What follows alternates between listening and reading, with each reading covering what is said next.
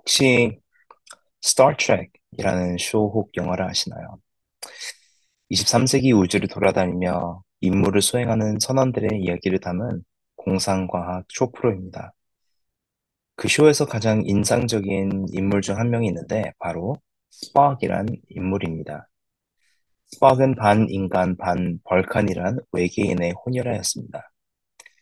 그 캐릭터가 어, 인상 깊은 이유 중에 하나는 매번 인사할 때 하는 게 이렇게 손을 어, W자처럼 혹 삼지창처럼 하면서 live long and prosper, 즉 장수하고 번영하라는 축복의 인사를 했기 때문입니다.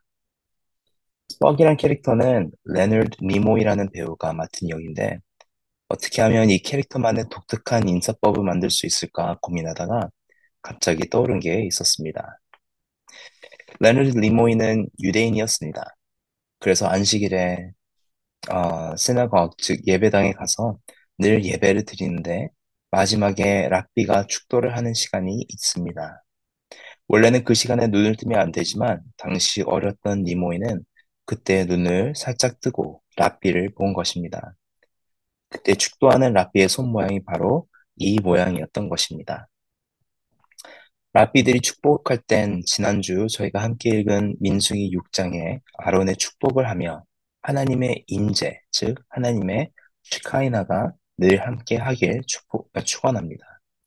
그런데 재미있는 건 언제부터 유래된 건지 모르지만 하나님의 슈카이나 임재가 임하길 바라는 의미로 그 모양을 히브리어 알파벳에서 쉬 소리가 내는 쉰이라는 모양을 따라서 손을 W자로 하는 것입니다. 어릴 적 봤던 그 축도의 모습이 인상 깊었는지 스타트랙에서 서로 인사할 때 똑같이 그 쉰의 모양을 손 모양을 하며 축복하는 것입니다. 관객들도 다른 배우들도 모르게 하느님의 임재가 함께하길 축원하게 된 셈이죠.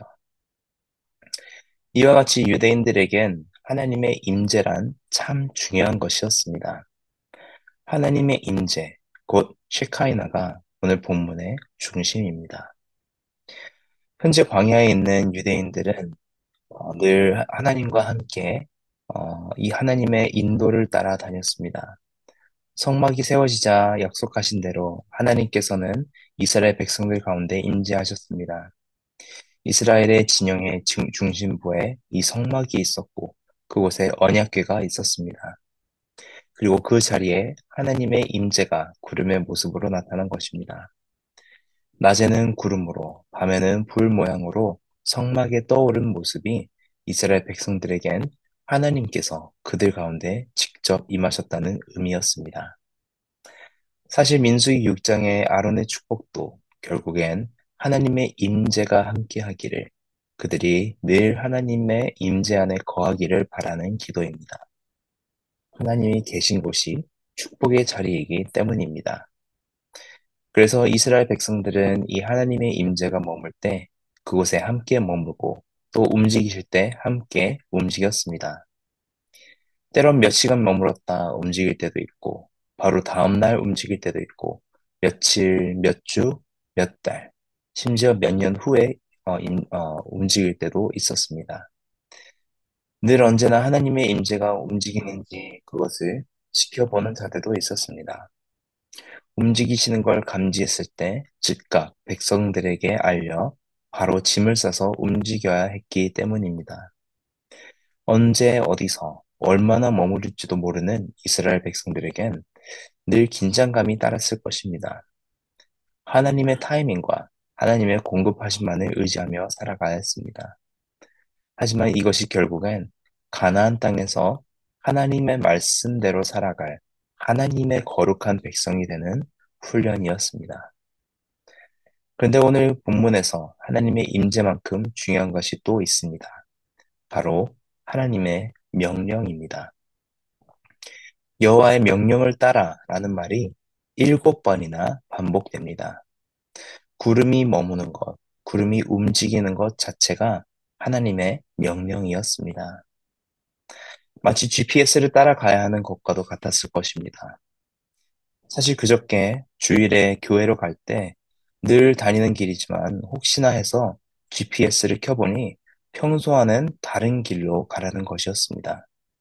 조금 더 돌아가는 길이고 평소보다 시간이 더 걸리는 길이었지만 예전에도 제 생각대로 GPS를 따라가지 않았을 때 봉변을 당한 적이 있었기에 이번에는 그냥 따라갔습니다. 그리고 저녁에 집에 돌아올 때는 GPS를 켜지 않고 왔습니다. 그래서 평소 다니던 그 길로 고속도로를 타고 집에 가려는데 갑자기 차들이 확 막히는 것이었습니다. 알고 보니 큰 사거리에서 큰 사고가 있었던 것입니다. 또 뉴스를 보니 주일 새벽 5시에 거기서 큰 사고가 있었던 것입니다. 저는 아침에 그 사실을 몰랐는데 GPS는 그 길을 피해 가도록 해준 것입니다. 사고가 너무 컸기에 12시간이나 지났는데도 아직 다 치우지도 못하고 길을 열 수도 없었던 것입니다. 마찬가지로 이스라엘 백성들은 하나님의 명령에 따라 움직여야 했습니다. 때론 그것이 이해가 안 되어 불만을 가져올 때도 있었습니다. 하지만 다 이해할 수 없더라도 하나님의 명령을 따라 움직였기 때문에 그들은 40년이라는 세월이 지났음에도 가나안 땅에 무사히 도착할 수 있었던 것입니다. 저는 이 말씀을 묵상하며 주일 말씀이 다시 기억났습니다. 특히 성령님보다 앞서지 말란 말씀이었습니다. 구약시대의 이스라엘 백성들과 신약시대에 사는 저희와 다른 점이 하나 있습니다. 이스라엘 백성들에게 하나님의 임재는 늘 밖에 있었습니다. 각자의 천막 밖에 있었고 늘 그들 앞에 있었습니다. 하지만 우리는 하나님의 임재가 성령님을 통해 우리 안에 계십니다. 늘 우리 마음 안에 계신 것입니다. 따라서 성막 성전에만 있던 하나님의 임재가 이제는 우리 안에 들어오심으로써 우리가 하나님의 산 성전이 된 것입니다. 저희는 사도행전을 통해 말씀을 듣고 있습니다. 앞으로 사도행전에선 성령님의 명령을 따라 움직이는 자들의 모습을 보게 될 것입니다. 예를 들어 빌립과 같이 성령님의 인도하심을 따라 에디오피아의 한 내시를 만나게 하시는 이야기도 보게 될 것입니다. 때론 바울과 같이 성령님께서 길을 막으시는 일도 보게 될 것입니다.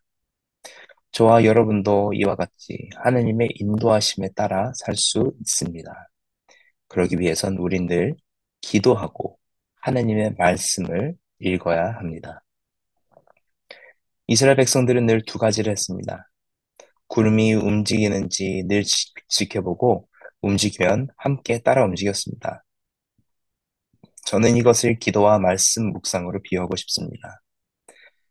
마치 이스라엘 백성들이 구름 기둥이 움직이는지 움직이지 않는지 아침이나 밤이나 지켜보고 있지 않으면 안 되는 것처럼 기도가 없인 우린 하나님의 응답이 응답인지 아닌지 알 수 없습니다.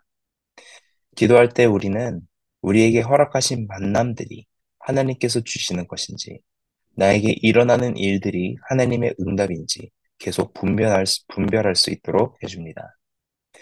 기도는 나의 삶의 시선을 하나님께로 향하게 해줍니다. 그리할 때 우린 하나님의 임재를 경험하게 되는 것입니다.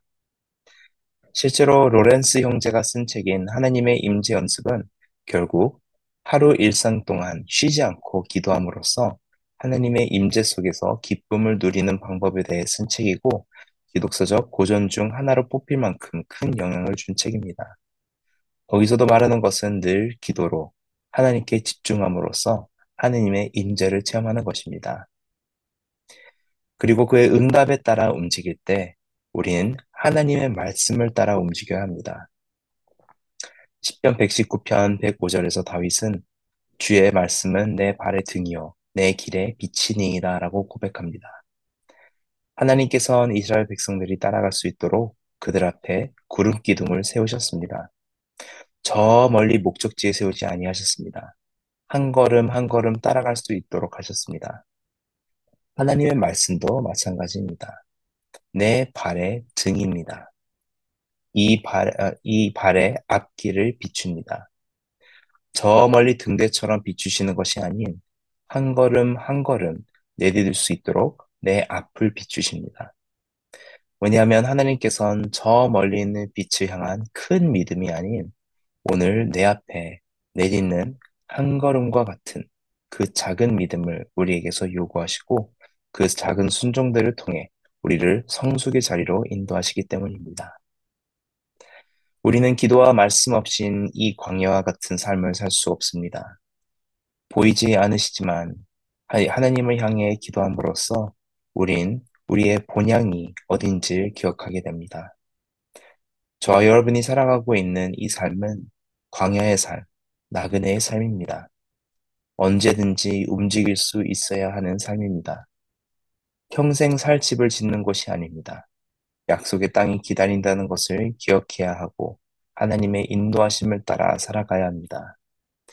그것이 내 이웃에게 먼저 다가가는 일일 수도 있고 섬김의 자리에 헌신하는 것일 수도 있습니다. 혹은 기다려야 하는 것일 수도 있습니다. 기도하며 인내하며 하나님의 타이밍을 기다려야 할 수도 있습니다. 그럴 때 기도를 통해 하나님의 임재를 구하며 하나님의 말씀을 통해 소망을 얻고 인도하심을 구하며 나아가야 하는 것입니다. 그것이 여호와의 명령에 따라 사는 것입니다. 사랑하는 성도 여러분, 현재 광야와 같은 시간을 걸으시는 분들이 계실 것입니다. 힘이 없다 느껴지고 정착할 수 없다 느껴지기도 할 것입니다. 시편 기자처럼 여호와여 어, 어느 때까지니까라고 부르짖고 싶으실 수 있습니다. 광야는 고난도 있지만 축복도 있는 곳입니다. 왜냐하면 하나님께선 광야에서 우리를 버려두시지 않으시고 그의 신실하심과 세밀한 사랑으로 우리를 인도하시는 곳이기 때문입니다. 광야는 하나님의 말씀이 있는 곳입니다. 꼭 그분의 음성을 듣길 소망합니다. 오늘 이 아침에도 기도하고 말씀을 묵상하시면서 하나님의 임재를 경험하시는 아침이 되기를 주의 이름으로 간절히 축원합니다.